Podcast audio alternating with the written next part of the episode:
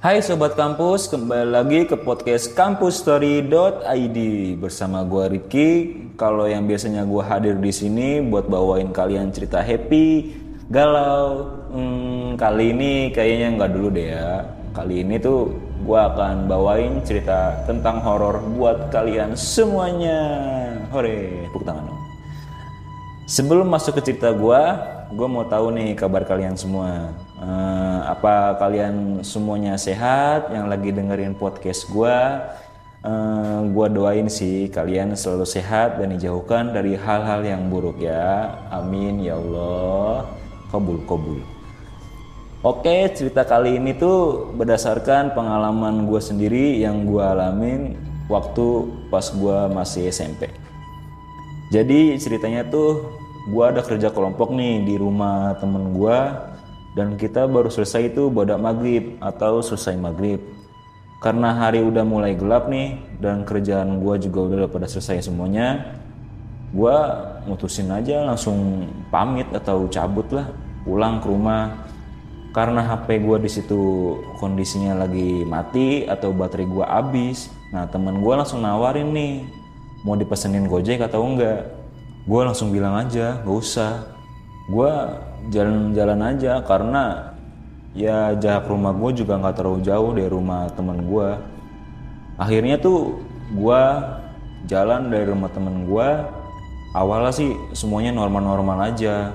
Langit masih berwarna juga ya enggak dan masih banyak kendaraan lalu lalu lalang gitu semua normal-normal aja dan gue pun jalan kaki tanpa ada takut e, pas gue jalan nih yang gue lewatin tuh kebetulan tuh gue ngelewatin rumah pacar gue gue juga untuk niat gue juga sekedar lewat doang nih di depan rumah pacar gue pas gue lewat situ tanpa ada harapan buat ketemu dia tapi gue kaget banget waktu itu gue lewat depan rumah dia. Gue lihat pacar gue duduk di teras dia duduk aja dengan tatapan kosong gitu. Ngelamun lah gue pun sempat nyapa dia tapi dia tuh nggak nengok sama sekali gitu. Mungkin dia nggak dengar kali ya. Nah tanpa gue pikir panjang gue juga gue langsung lanjutin nih perjalanan cabut gue langsung balik gue dan pas sampai rumah gue langsung mandi gue ganti baju gue charger HP dan pas HP gue full gue langsung nyalain HP gue nih. Terus gue chat pacar gue Hai tadi ngapain di depan rumah pacar gue pun super bingung sama pertanyaan gue emang kapan aku di depan rumah kata pacar gue nih loh tadi bukannya kamu duduk di teras Aku lihat kamu tadi duduk di teras depan rumah sambil ngelamun. Setelah gue langsung jelasin tentang apa yang gue lihat tadi, pacar gue langsung ngejelasin ke gue kalau dia sekeluarga lagi di rumah neneknya. Dan rumah dia tuh lagi kosong. Dari situ gue langsung kaget. Karena gue, gue, tuh bener-bener yakin kalau yang gue lihat itu tadi pacar gue gue masih ngotot ke pacar gue kalau gue tuh ngeliat dia di rumah tapi dia tanpa ada balasan chat. Mungkin dia lagi otw balik kali ya. Nah, ya udah gue langsung nenangin diri tuh. Gue pun menonton YouTube sebentar. Ya selang satu setengah jam lah terdengar bunyi notif. Dia nanya nih kamu ke rumah aku lagi barusan di sini gue bingung banget soalnya gue kan dari tadi tuh di rumah sambil mainan HP mana mungkin gue di situ Terus gue langsung jawab aja, enggak kok. Kenapa emang? Kamu nggak bohong. Soalnya aku baru aja ngeliat kamu lagi berdiri di depan rumah tetangga aku.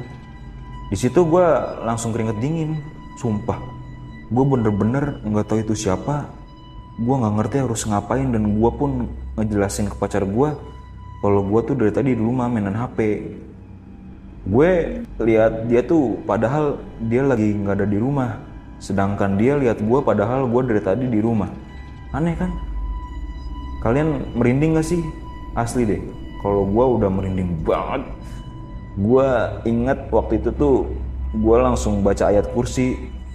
Gue merinding, bulu-bulu gue pada berdiri. Terus gue langsung umpet di bawah selimut. Coba deh kalian bayangin sendiri nih. Kalau kalian tuh ngeliat seseorang dengan jelas pakai bola mata kalian sendiri nih pakai mata kalian sendiri deh. Terus ternyata yang lo lihat itu nggak nyata. Serem gak cukup bikin gue merinding sih tapi syukurnya tuh semenjak saat itu kita nggak pernah diganggu lagi. Alhamdulillah.